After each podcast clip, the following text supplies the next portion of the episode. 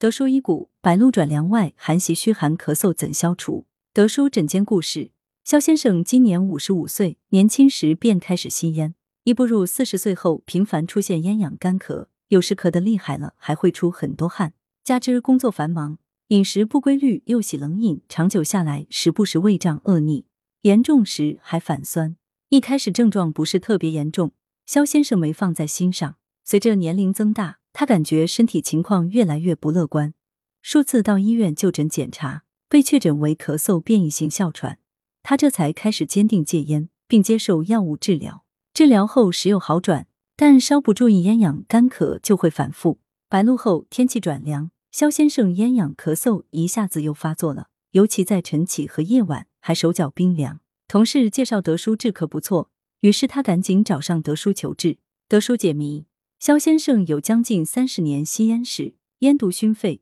导致肺气虚弱，因喜饮冷饮，长久伤及脾阳，加之工作繁忙，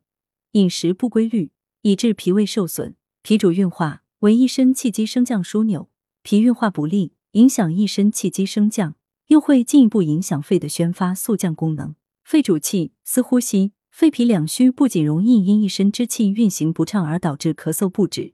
在天气变化时还易受外邪侵犯，使咳嗽加重。当天气渐凉，外有寒邪，内有阳虚，内外之寒里应外合，以致手脚冰凉。德叔表示，常年久病导致的肺脾两虚、脾胃虚寒，需要一段时间整体调治，治法则采用温阳健脾、补肺益气。同时强调，应首先要调整饮食习惯和作息，才能从根本上解决问题。肖先生坚持服药两周后，症状便有明显改善，也听取了德叔的建议，改变不良习惯，人也越来越精神了。预防保健，所谓斗指鬼为白露，阴气渐重，淋而为露，故名白露。进入白露节气，夏日残留的暑气逐渐消失，天地的阴气上升扩散，夜晚渐凉，昼夜温差拉大，寒生露凝。肺脾两虚者胃外不顾，易遭外寒侵袭，若兼有内寒者，内外之寒汇合，使症状加重。因此德叔建议平日可用穴位敷贴法进行预防保健，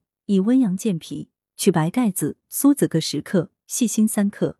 将上述药材打粉，放入适量生姜汁，调成糊状，取少量药糊加热后放在纱布上，